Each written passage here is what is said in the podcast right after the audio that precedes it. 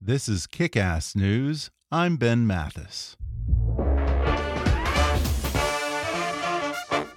We read their quotes in Bloomberg Business and hear them talk about any number of tech and business related podcasts, but sometimes it's hard to know what Silicon Valley executives are really thinking.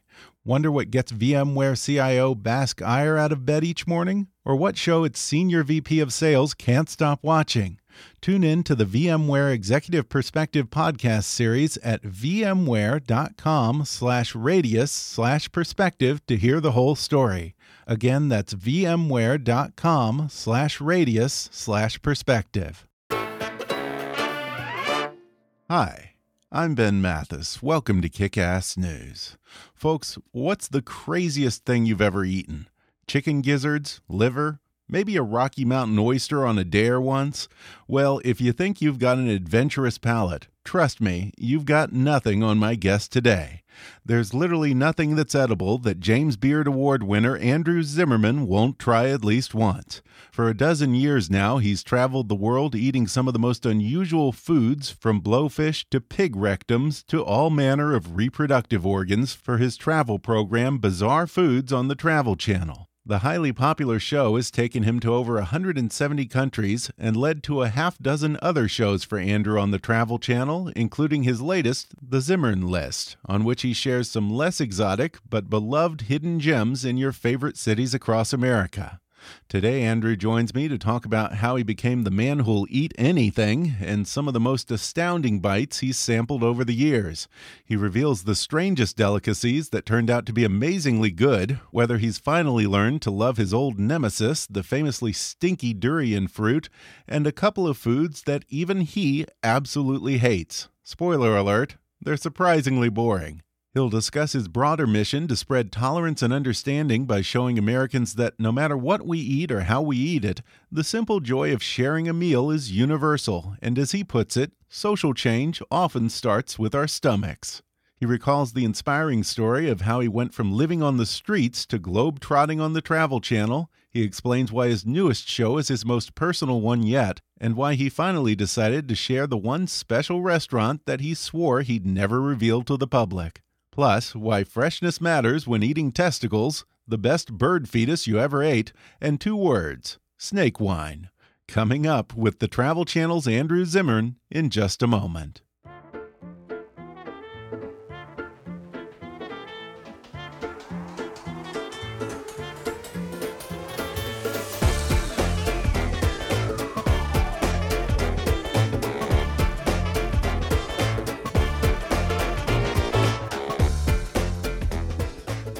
Four time James Beard Award winning TV personality, chef, writer, and teacher, Andrew Zimmern is the creator, executive producer, and host of the Bizarre Foods franchise on Travel Channel, including Bizarre Foods, Bizarre World, Bizarre Foods America, and Bizarre Foods Delicious Destinations, as well as Andrew Zimmern's Driven by Food, and now his latest show, The Zimmern List, which airs Tuesdays at 9 Eastern, 8 Central on the Travel Channel.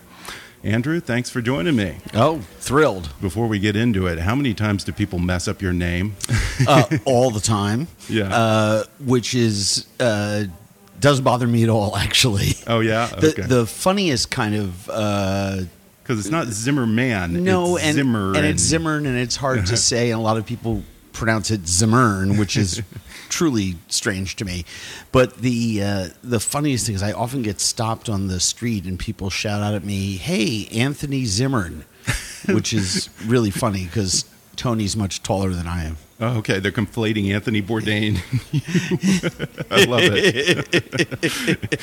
well, I'm a big fan of the Bizarre Foods franchise and your newer shows. Um, you've made a name on the Travel Channel with your signature series, Bizarre Foods, which is kind of a hybrid of travel, food show, and high school dare. How did you come up with the idea for that original show? Um, well, it, it's. I was cooking in a restaurant um, that I co-owned in Minneapolis, and I was, oh gosh, I don't know, just 20 years ago. I was uh-huh. six or seven years uh, sober, and my life seemed to be changing every minute. And I noticed that while I was working on concepts for my personal wellness around patience, tolerance, and understanding, it it struck me one day reading the newspaper that the world was beginning to define itself by our differences sexuality, religion, music, Sure. skin color, in a louder and louder voice. And Not in a helpful way. not quite the opposite. And I, you know, I had always been I've been involved in food since I was a child, and uh, it it, it seemed to me that it, one of the things that might be helpful would be looking at culture through food, using the you know culinary as a prism, and that we would be discussing things that we all had in common. You know, if you sit around a dinner table in Indonesia or Africa or South America or, you know, Cleveland, uh, the dinner scene is so familiar to everyone, regardless of the circumstances, what's on the plate, the class, the gender. Di- Yeah. Dinner is dinner.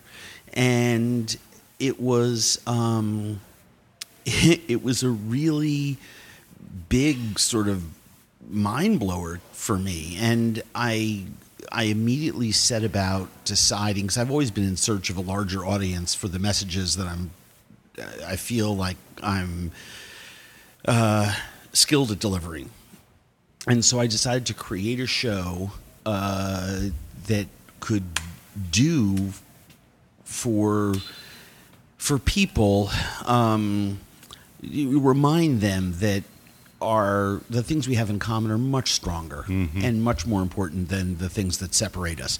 Now that's an extremely lofty idea. It's cerebral and it is not the kind of thing that you would see on commercial uh, For bizarre foods. cable.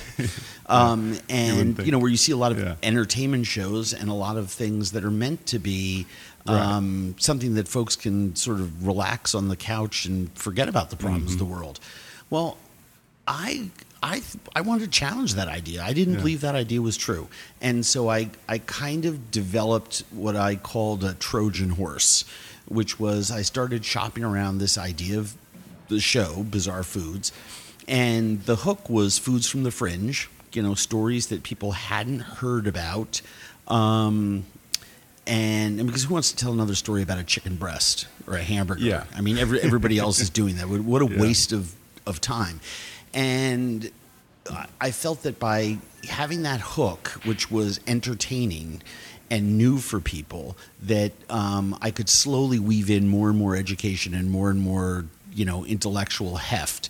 Now, what what has happened over the course of the that you know it took me a while to sell the show, but over the last twelve years that it's been on, um, it's kind of been a tent pole for that kind of greater understanding of people. And you know, I like to have fun. I think I'm funny in the show. I think the show is fun to watch. But there's an earnest seriousness beneath it all, and I'm I'm just so extremely proud of the fact that you know the world. I mean it airs in 80 countries and now that travel channel has been bought again by discovery it used to be part of discovery when i first started there um, it's going to have an even larger audience. So i'm i'm absolutely I'm, I'm humbled by that whole experience. There is a certain genius to that idea because if you're trying to get particularly let's say americans who are can be somewhat xenophobic and Sure. afraid to travel and to try new things what better than to start with the thing they're probably most afraid of which is the kooky foods that i might come across in asia or eh, africa. and and what to them are kooky people. I mean the food looks different but the people and the settings look different. Yeah. the one thing that i knew and that's that's interesting and i love the way you phrased that that comment is that people in america absorb other cultures first through their mouths you're right we, we love Mexican food. I mean, Yeah. I've had great Mexican food in Alaska, down Yeah. to Florida, from Maine to Southern California, Yeah. from North Dakota to Texas, right? There's great Mexican food Yeah. everywhere. True. And yet the jury is out in this country, sadly, on Mm-hmm. you know Mexican music, Mexican dance, Mexican art. And the jury is even further out in this country, most shockingly and appallingly, and to me, alarmingly and sickeningly, about Mexican people. Mm-hmm. People are people all around the world. The, the greatest gift that I've received over the last 12 years of circumnavigating the, the globe dozens of times and, you know, visiting 174 countries over the course of my lifetime is that people are generally fabulous everywhere. Yeah. And we have so much in common. And if we could just open our eyes a little bit to the fact that, you know, and that's what's great about TV is that it shows you. It doesn't tell you, you're not reading mm-hmm. it. It actually shows you. So people who aren't even paying attention to the words can actually see what I'm doing. And hopefully we can make the world a, a better place through it. Yeah, I love what you said about how we begin to accept other cultures through our mouths. Mm-hmm. At one point, there was a time when Italians were the hated other in America, and then everyone started eating Italian food. And I mean, I don't know how the Irish came to be accepted then, because I mean, I'm trying to think of the last time I had a good Irish meal. you know it's, it's it's fascinating i there is great irish food and there is great italian food and i think once people taste it it's quite Mm-hmm. amazing i mean I'll, I'll even you know i mean you know fermented seafood from korea, Korea, or yeah. the uh, scandinavian countries when it's put Mm-hmm. down in front of people and shared the right way um, under the right circumstances, people's eyes are opened Yeah. uh, to it in a really True. fascinating way. Now, at the same time, very luckily, I, I call it the Food Network generation had emerged and was growing up. So Mm-hmm. people in this country started to become more and more interested in food, more and more interested in other foods, Yeah.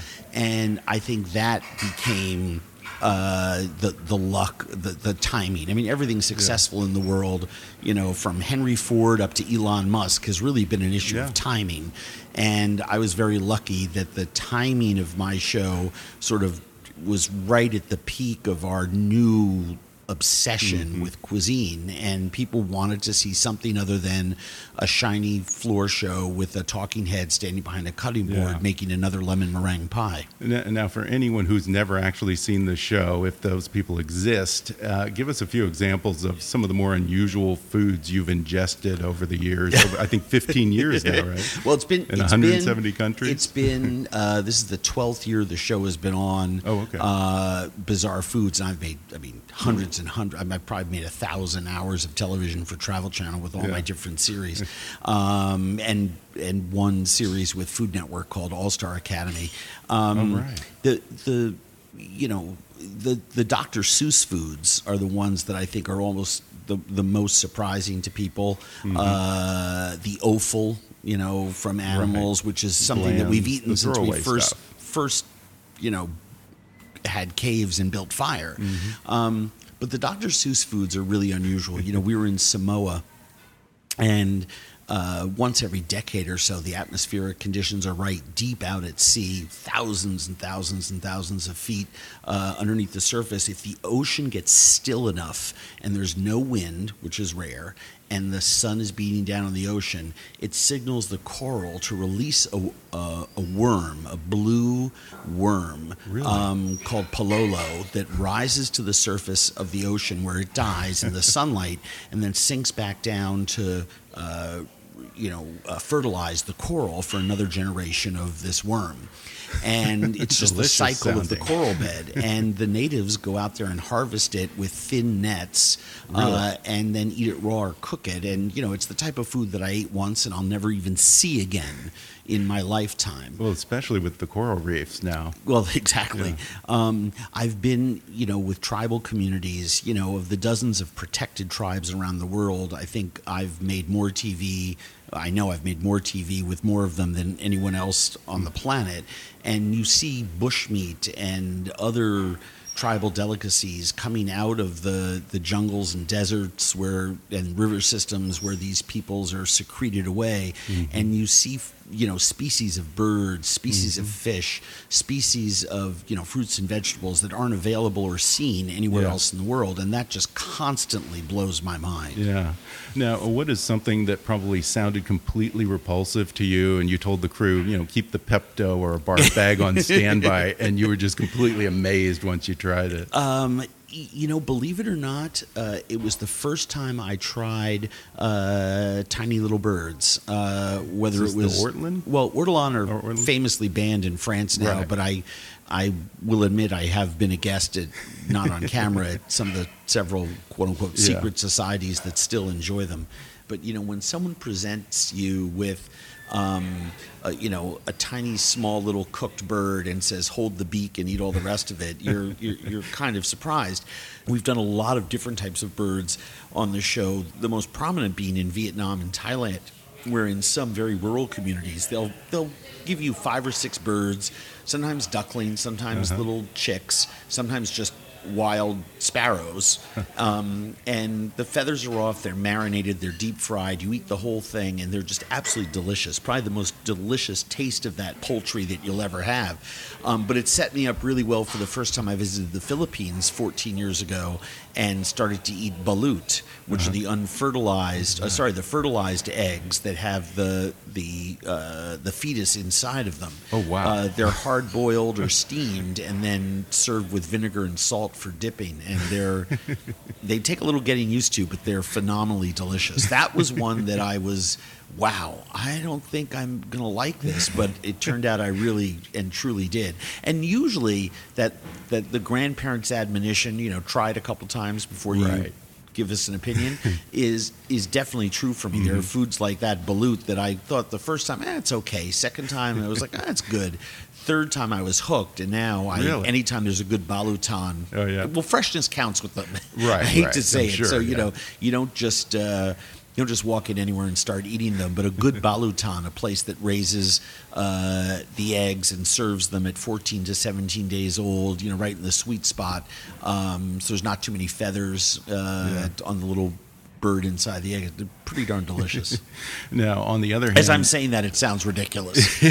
in, in, in theory it does Yeah. but you know on the other hand you've had this long-standing struggle with this notorious nemesis of yours the durian fruit Yeah. after all these years have you eventually started to come around to appreciate it on some level Oh, I, I've always appreciated it Oh, because okay. there's so many people who adore it. I mm-hmm. just don't care for it at all. Oh, okay. I, I was a guest at the Indonesian embassy in Washington D.C. many years ago, and they actually uh, had durian ten different ways Uh-huh. in an effort to kind of find a way that I would love it since it's so adored over there.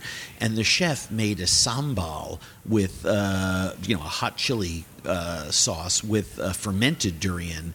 That which, which is odd because durian tastes fermented? so. It, it, to me, it tastes so so rotted I, Yeah. that fermented. I really couldn't understand it, but it, it was absolutely phenomenal. kidding. and I slathered it on this barbecue baby duck, these bebek guling that they were Yeah. serving.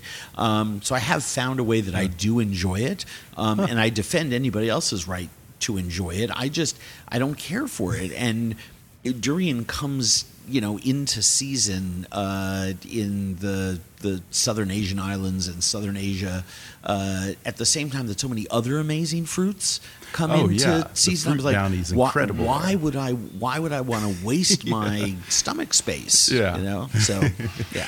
i know you get asked this all the time but uh, what is the one thing that you just couldn't stomach has there Well- been one of those You know, I this is fascinating. You're the first person. You know, this is a scoop. Uh-huh. Um, ever since I was a little child, I've hated walnuts. I just haven't been, able, haven't been able to eat them. is it an allergy thing No, just soapy, mealy. I just can't stand this. As I'm chewing them, the smell that come up comes up through my nose. Mm-hmm. I, I I really almost have to spit them out. I, I just can't handle it. And uh, people like you laugh because you know I, the other things that I so willingly eat and so obviously enjoy on the show. Um, and I just got back from a trip to San Sebastian, and uh, Elena Arzak, uh, very famous chef, uh, knew that I disliked walnuts, and she had a local farmer who she gets her walnuts from. Yeah. Uh, set aside a batch of these incredible walnuts from coastal Spain, and uh, I I, I ate some and they are phenomenal, and Okay. I couldn't stop eating them. Really? And so now at least I can say that walnuts from southern Spain Okay. to me are, are quite delicious. um, I don't eat oatmeal, cooked oatmeal, but Okay. I love oatmeal cookies. Interesting. Um, I don't eat raw cookie dough. I Uh-huh. can't stand the taste of raw flour. It just grosses me out. Um, so I guess basically we're down to raw oatmeal, uh, or sorry, cooked oatmeal and raw cookie dough is, Mm-hmm. Is it. okay, So but no problem with testicles. Nope. How many different forms of testicle have you consumed on this show? Uh, probably about. Uh, I've eaten the genitalia Yeah. Okay. Yeah. Let's broaden it. Yeah. uh, of, I mean, probably sixty or seventy different animals uh, over the course of the. I mean, any any animal that has a Yeah. ball or a penis, it's you know, and it's and it's around. I end up eating. Um, but what's uh, I don't do it gratuitously in the sense that I don't seek it out. I do it in places, you know, the culture they eat all of the Right. animal, and they've found a way to prepare them. Now I know it's going to sound funny, but if you talk about freshness counting with something, Yeah. there's certain foods that notoriously start to go bad almost instantly once uh, the animal's life or the body part is separated from the animal. Okay. Um, testicles are one of them. Just like skate wings uh, become more ammoniated. Uh, I've heard that. the further Yeah. from, you know, dispatching the animal uh, Yeah. uh, goes. Fresh, fresh, fresh, fresh. Everyone would love them.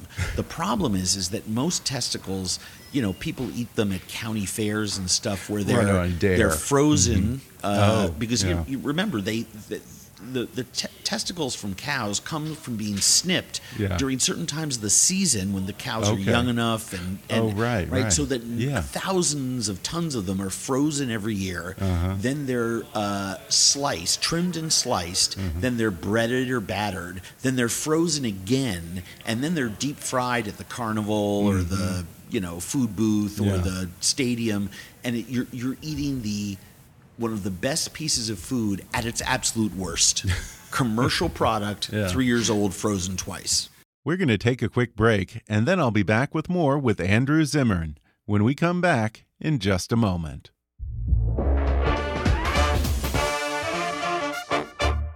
The most successful business owners I know are people who enjoy what they're doing. Whatever their thing is, they love it.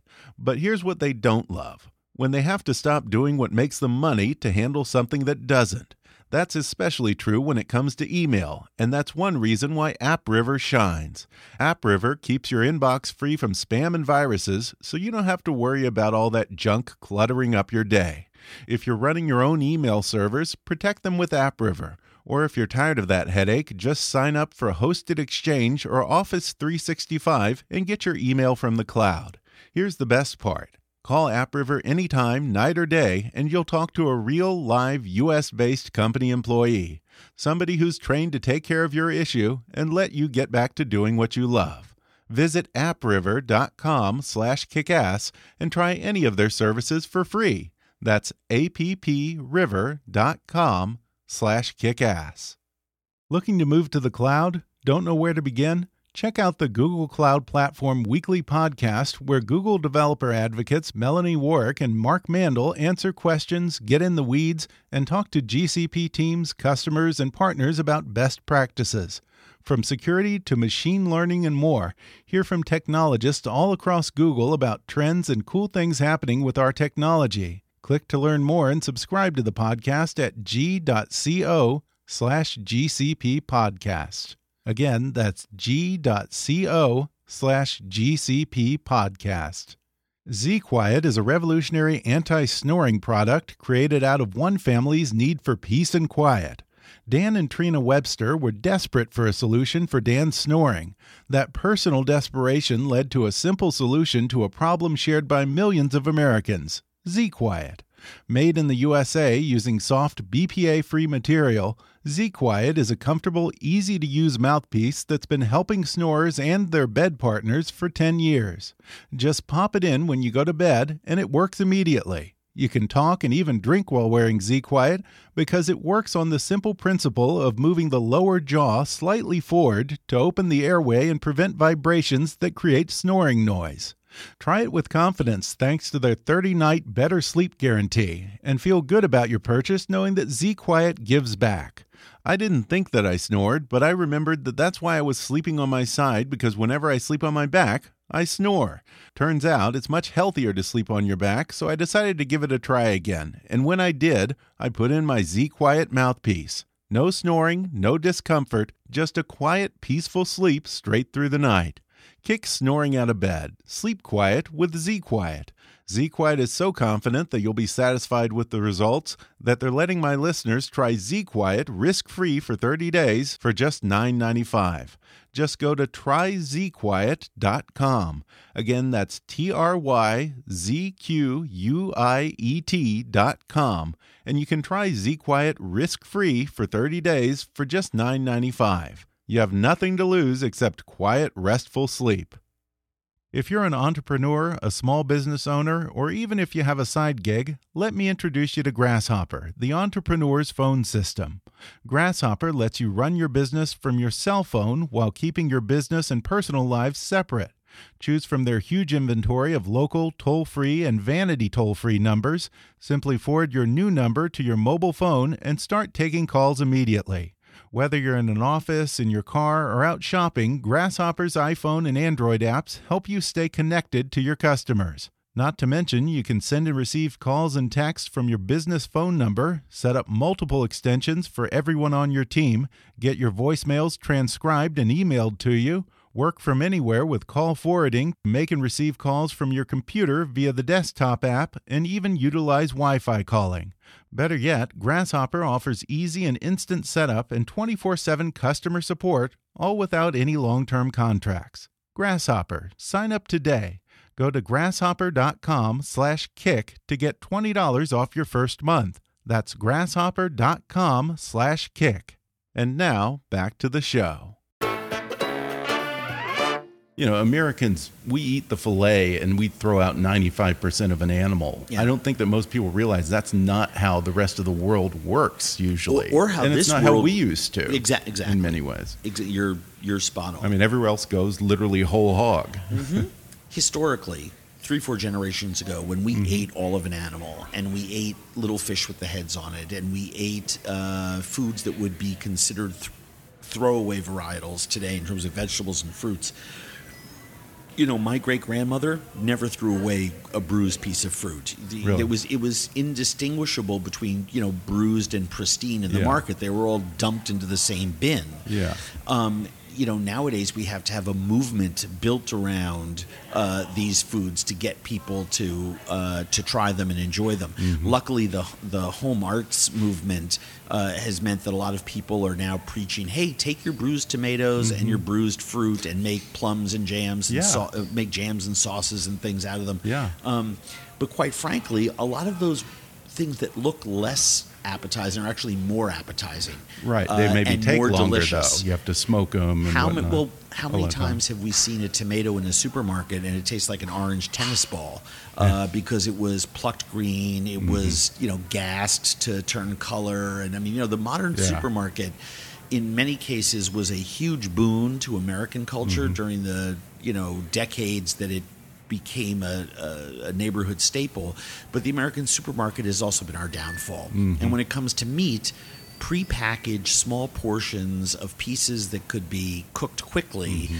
Those are all luxury cuts, yeah. right? You know, yeah. a pork chop can be seared in 10 oh, minutes yeah. on a stovetop. A, a steak same thing. Mm-hmm. Um, but it takes real artistry and it takes time and it takes education mm-hmm. to know how to cook oxtails or brisket yeah. or lamb shanks right. or, or goat's necks which or, were all the slave food that became barbecue right well lo- um, in many cases in in some cases yeah. i mean it's it's a it's a generalized term but yeah you know once you know, in, in the 19th century, early 19th century, at the height of uh, the slave culture in the South, where white people of privilege would eat one type of food and anything that they didn't use was given over uh, to others, you know, to eat the, you know, kitchen scraps, um, you know, is, is a you know, a bellwether of a horrible time in our country's history. What's ironic to me and a fascinating piece of modern culture is that, you know, while the American steakhouse is still a great exemplar of popularity for dining culture in America, the hottest culture right now, and I think the truest form of American food, is the cuisine of the South, born out of the slave culture, influenced by uh, native and indigenous tribes like the Taino all throughout the Caribbean, Yeah. Amur Yeah. In Right. uh, coastal uh, Central America, and has developed into this modern Southern cuisine where all of those parts are gratefully eaten. Great chefs, you know, like you know Sean Brock and you know Tandy Wilson and Mike Law, these great sh- Ashley Christensen, all these amazing chefs in the South. I could go on and on and name dozens and dozens. I'm, it's horrible that I just grabbed four and now all my other friends. What about me? Um, you know, John Currence, all these people Yeah. have been espousing um, a different way of looking at all these things. And is there a more coveted side with your barbecue uh, than collard greens? Um, but that was something True. that that came out of the African experience. You know, when those foods were given, those those the, that cucina povera, as the Italians call it, uh, you know, the, the foods born of necessity, the, the foods of the impoverished, the foods of the less fortunate. Um, those required real cooking to transform them into something yeah. delicious, but that's what's so appreciated now. Yeah. Um, and it's not that anyone can cook a brisket, but you know, I, I kind of use the fried chicken thing as an everyone raves about fried chicken. It's like, look, it ain't that hard. Start with a good bird, you know, dredge it in buttermilk, salt, you know, flour, salt, and pepper, and fry it right, um, and you're gonna you're gonna get an A. Um, but it's all of those wonderful sides. It's what what can you do with butter beans? What can you do Yeah. with the the tops of greens? You know, what can you do with you know livers and gizzards and shanks and oxtails? Um, and quite frankly, now people are lining up at the meat and threes in the South that for you know were running on fumes for decades Mm-hmm. Yeah. as people were trying to eat children's portions designed by interior decorators. Now that food is out, and you know, I mean, just look at the popularity in Appalachian food uh, that's coming back in, which is our own country's cucina povera. It's it's an amazing turnaround, and uh, I'm really proud that in some small way, um, because you know, TV is is giving me a very large platform that you know I've been a part of helping people to recognize that those foods and are are important and delicious. Mm-hmm. You've had an incredible and inspiring personal story. At one point, I believe you spent a year living on the streets. I wonder, has that experience informed your appreciation for these cultures that don't just throw away everything, that don't waste food? I mean, a, whole, a man who's living on the streets probably doesn't refuse a whole hell of a lot, does he? Um, I would not be doing what I do right now if I hadn't almost died on the streets as a drug addict and alcoholic. Wow. Um, you know, my my my fall, um, you know, led to me squatting a building, an abandoned building in Lower Manhattan, trying to drink myself to death every day, stealing, you know, to get money for food and supplies. Um, I was a user of people and a taker of things, and I spent many nights and days taking you know beds where I could at the Salvation Army for a night just to get warm or meals from soup kitchens. Um, and living that life and then having uh, a series of experiences that got me on the path to sobriety and now being continuously sober you know i'm into my 27th year of sobriety which is shocking. I've never done anything for 27 years except breathe. Um, it is is the reason why I do my work. You know, it, at, at the beginning when I talked about that idea and, and looking at the world and you know working on myself and trying to practice uh, certain spiritual principles of you know patience, tolerance, and understanding with other people is something that I learned to help keep myself healthy and sober and mm-hmm. right sized and and and right thinking. And I it wasn't equating with the world that I was seeing in my food life. And so I, I still loved my food life. I wanted to stay in a food life. I wanted to work in the food business, but I realized I needed to change what I was doing. Mm-hmm. And so it's it's a it's a direct correlation. And quite honestly, um, you know, it's not just that it gave me an appreciation for other cultures, but surviving the the the worst parts of my bottom before I got sober um, has given me a an appreciation for other cultures and other people in a way that had I not experienced it, I wouldn't have. Yeah, I, I have to wonder then: is sobriety difficult when you're doing this show and people are having you into their home and you're trying all these unusual types Oh, of food? And they probably offer you no. sake or whatever. and that- yeah, Uh, it's not hard. Is, is that ever delicate? No, because, how to? no, because the, the fact that? the fact of the matter is, at a certain point, you kind of are more firmly on the path. It doesn't Yeah. mean that I'm I'm still at arm's length away from a drink, but it's easier to choose Right. not to. When I go into other homes, you know, and somebody offers me something, I just, you know, in other cultures where they don't understand alcoholism Yeah. or drug addiction, I just simply say I'm allergic and I can't. Oh, and okay, people are that's very. Yeah. very understanding. Now, Mhm. in famously in a Russian banya in Dallas, uh, I was with a uh, uh, an owner of this bathhouse, and we had shared Yeah. an entire morning together. And in a very comical situation, he kept putting shots of vodka in front of me, and I kept he kept saying, you know, vodka, and I kept saying yet, and he kept vodka and and you know, we we were laughing hysterically. Um, but they understand alcoholism very well in Russia, and I just finally I just looked at him and I just said I said, dude, I'm a sober alcoholic, and he just looked at me, his eyes widened as if I was the devil, Yeah. because clearly he'd considered, I, I guess, at some point in the past that maybe he wanted to quit drinking.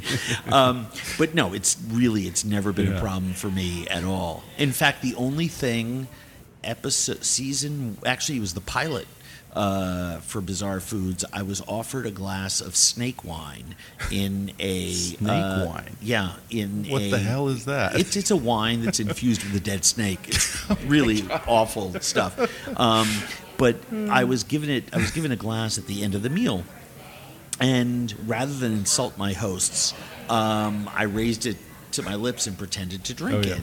And I realized when I went home that night that I was being dishonest with myself Uh-huh. and dishonest with them. And it was more importantly that I was dishonest with myself. Yeah. And I swore I would never do that again, and I never have. And it's funny because whenever it airs, I get Yeah. tons of people, you know, texting me like, "Did you pretend to drink that?" And I was just like, "Yeah," and I don't do that. You know, it's like it was, you know, I. So there have been lots of changes and lots of things that I no longer do. Um, but sipping that snake wine was, uh, or putting it to my lips rather, was and pretending to drink it was one of the more comical things for me. I'll, I'll just never forget the thought processes. But that's typically something that people go through when they're doing things that are a first. You know, it was we were shooting the pilot of the show. I didn't know how I would handle every situation on camera. Yeah, it gives new meaning to the phrase "choose your poison." I guess That's, that's exactly right. Well, you now have a new show where you're sharing some of your favorite hidden gems in different cities uh, Mm-hmm. for your new show, The Zimmern List. Um, I read you say that this is the most personal show that you've ever done. Why is that? Well, it's personal on on five or six different levels, Mhm. and so that's how I've been describing it. Um, first of all, uh, my production company, Intuitive Content, uh, is producing it. So you know that's that's uh, and you know we've we've produced other shows. We produced Driven by Food. We've done you know we've done shows for other people and are continuing to grow. It's really exciting being an entrepreneur in the TV space, um, and I'm really proud of our whole team at Intuitive. Um, I think it's the best linear production company in food and travel TV around, but I'm biased. Um, so that's personal. Uh, second thing is that it involves a lot of personal choices for me because I'm doing things in the show that I would do if the cameras weren't there. Really? All Like the what? time. What do you mean? Are you Uh, talking about in terms of places you go? Where or- I go, what I choose to eat, who I choose to hang out with, stuff like that. Okay. Um, it's not like every guest in the show or every food place is one that you know I ring up the guy, you know. But you know, uh, in in our Austin episode, um, my my friend Rene Ortiz has a new place here, you know, that uh, in Austin, Fresa, and you know, I've known him for a long time. And so whenever I come into town, if he has a new place, I always go and visit him, Mm-hmm. you know, because he's my friend. Uh, and so obviously I was going to do that. Um, you know, I've been friends with Aaron Franklin for a long time, and it, it you know, it, it going to visit him is something that I do. Yeah. Um, Okay. and people, you know, were like, "Well, So we can't do you do another episode, another episode with you know at Franklin Barbecue." I'm like, "But that's what I do when I'm in Austin." So Yeah. the challenge for me as a as a TV producer and a production company owner is what am I going to do differently with that scene? Mm-hmm. Yeah. So what we've done from a stylistic standpoint, and another reason it's so personal to me, is that it's shot very close up. I can't stand wallpaper on food and travel television. I mean, enough with the vista. I get Yeah. it. You know, Rome's a So this is beautiful all city. about the food. You know, but I don't want to be filled up Mm-hmm. with in a 22 minute total running time in a half hour show with 18 minutes of pictures of statues. I can, you know, go online and look at that. Um, I want to Yeah, see a can't eat the story. I want to see a story. Yeah. So it's shot very personally. Uh, we use prime lensing. We use very little VO. Mm-hmm. We use a lot of natural sound. Um, now, those are all things that are uh, eschewed in most lifestyle TV programming on cable. Most people Yeah, don't notice it. true, yeah. Most people don't notice it. Yeah. But a lot of a lot of uh, television networks have rules about that kind of stuff um, because they want their network to have a, a certain look and feel. Yeah. And I'm super grateful that I get to work for a network like Travel Channel that while they have rules, they were willing to break some of them to allow us to experiment with this. And I think we kind of respect the viewer enough for them to understand brisket comes from a cow. You don't need to see me opening every door to know how I got into the room. Yeah, yeah. Uh, it's a little less produced, more authentic, you would say. it's you know some people have you know referred to that as you know more verite style Right.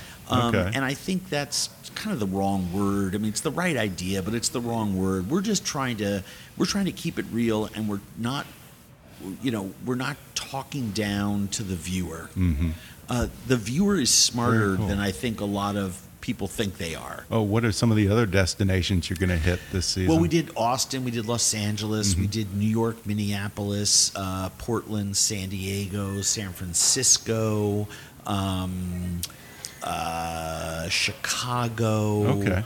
Where I'm blanking a bunch of other Yeah. 18 fantastic cities around the country. Now, I heard that in the San Francisco episode, you take viewers to a place that you swore you would never reveal. That's correct. Um, because you why? You were afraid that it would become too popular, or what?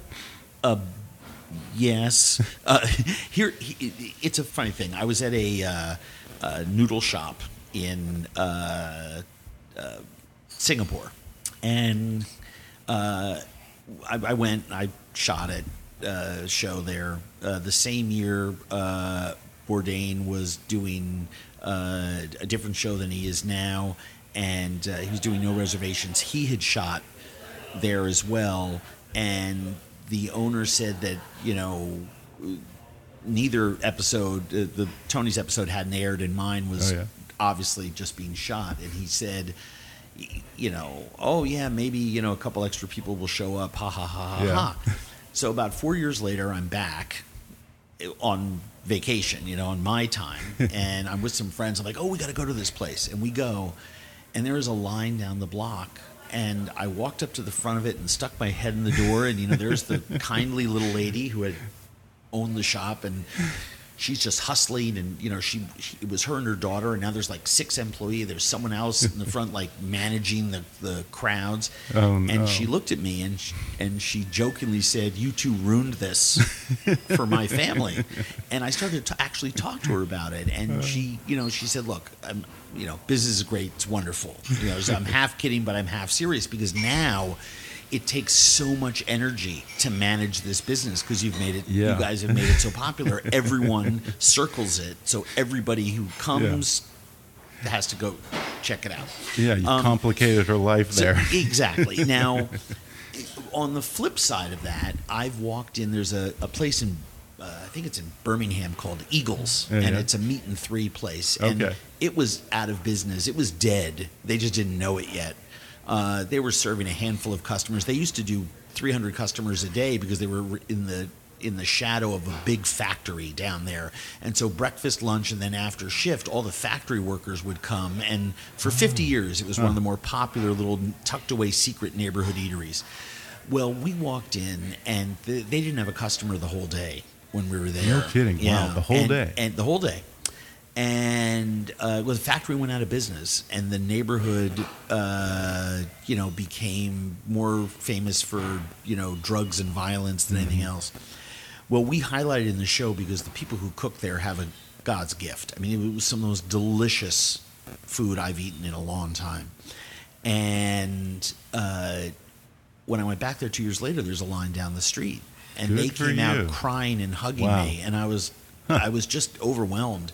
And they literally said, you know, it, no one knew we were here until you. So it's it's it's a mixed That's- bag. You know, you can feel good wonderful. Mm-hmm. about it, you can feel bad about it. But there are certain restaurants.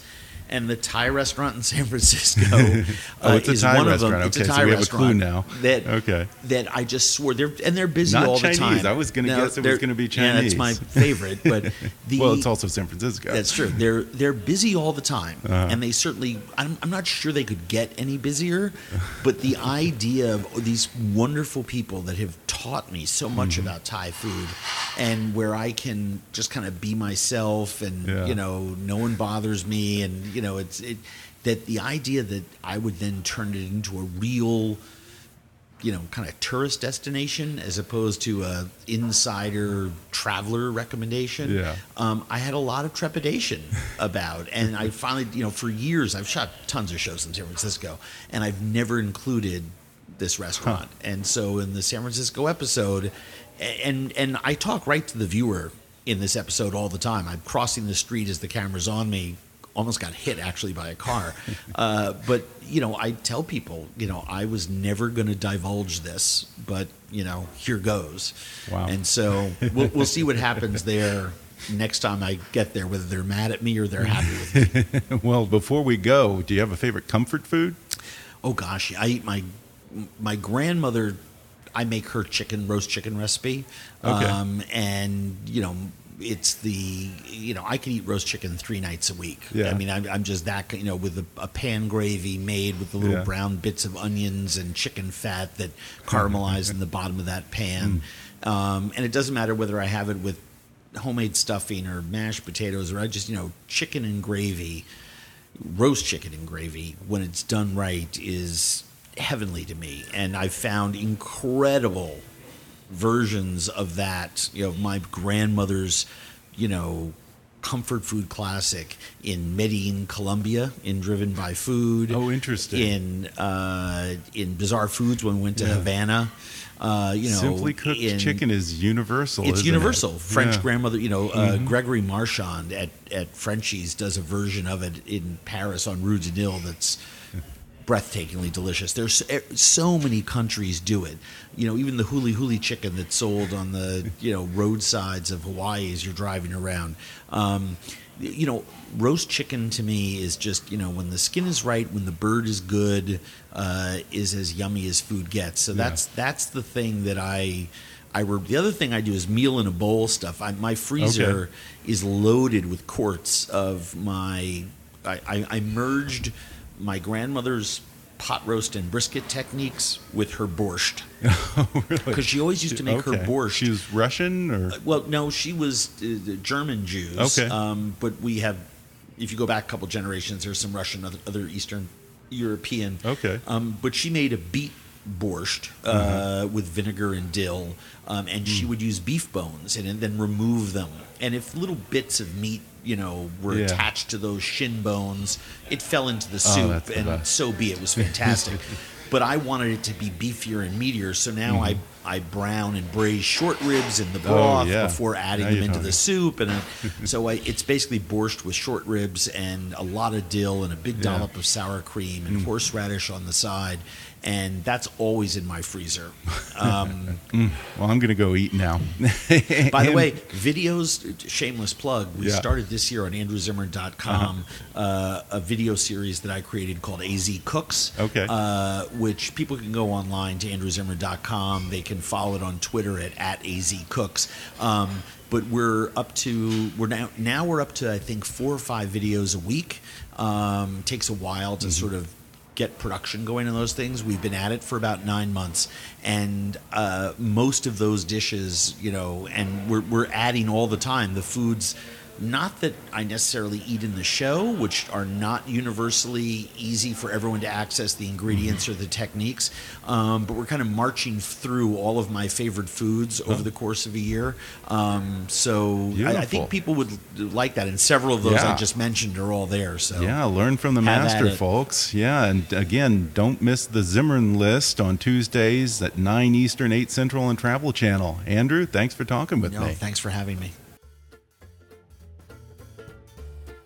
Thanks again to Andrew Zimmern for coming on the podcast. The Zimmern List airs on Tuesdays at 9 p.m. Eastern and Pacific on the Travel Channel. To learn more, visit travelchannel.com. You can also check out lots of other cool stuff at andrewzimmern.com. That's Z I M M E R N. And follow Andrew on Twitter at, at Andrew Zimmern. If you haven't already, be sure to subscribe to Kickass News on iTunes and leave us a review. You can follow us on Facebook or on Twitter at, at KickassNewsPod. And as always, I welcome your comments, questions, and ideas at comments at kickassnews.com. I'm Ben Mathis, and thanks for listening to Kickass News.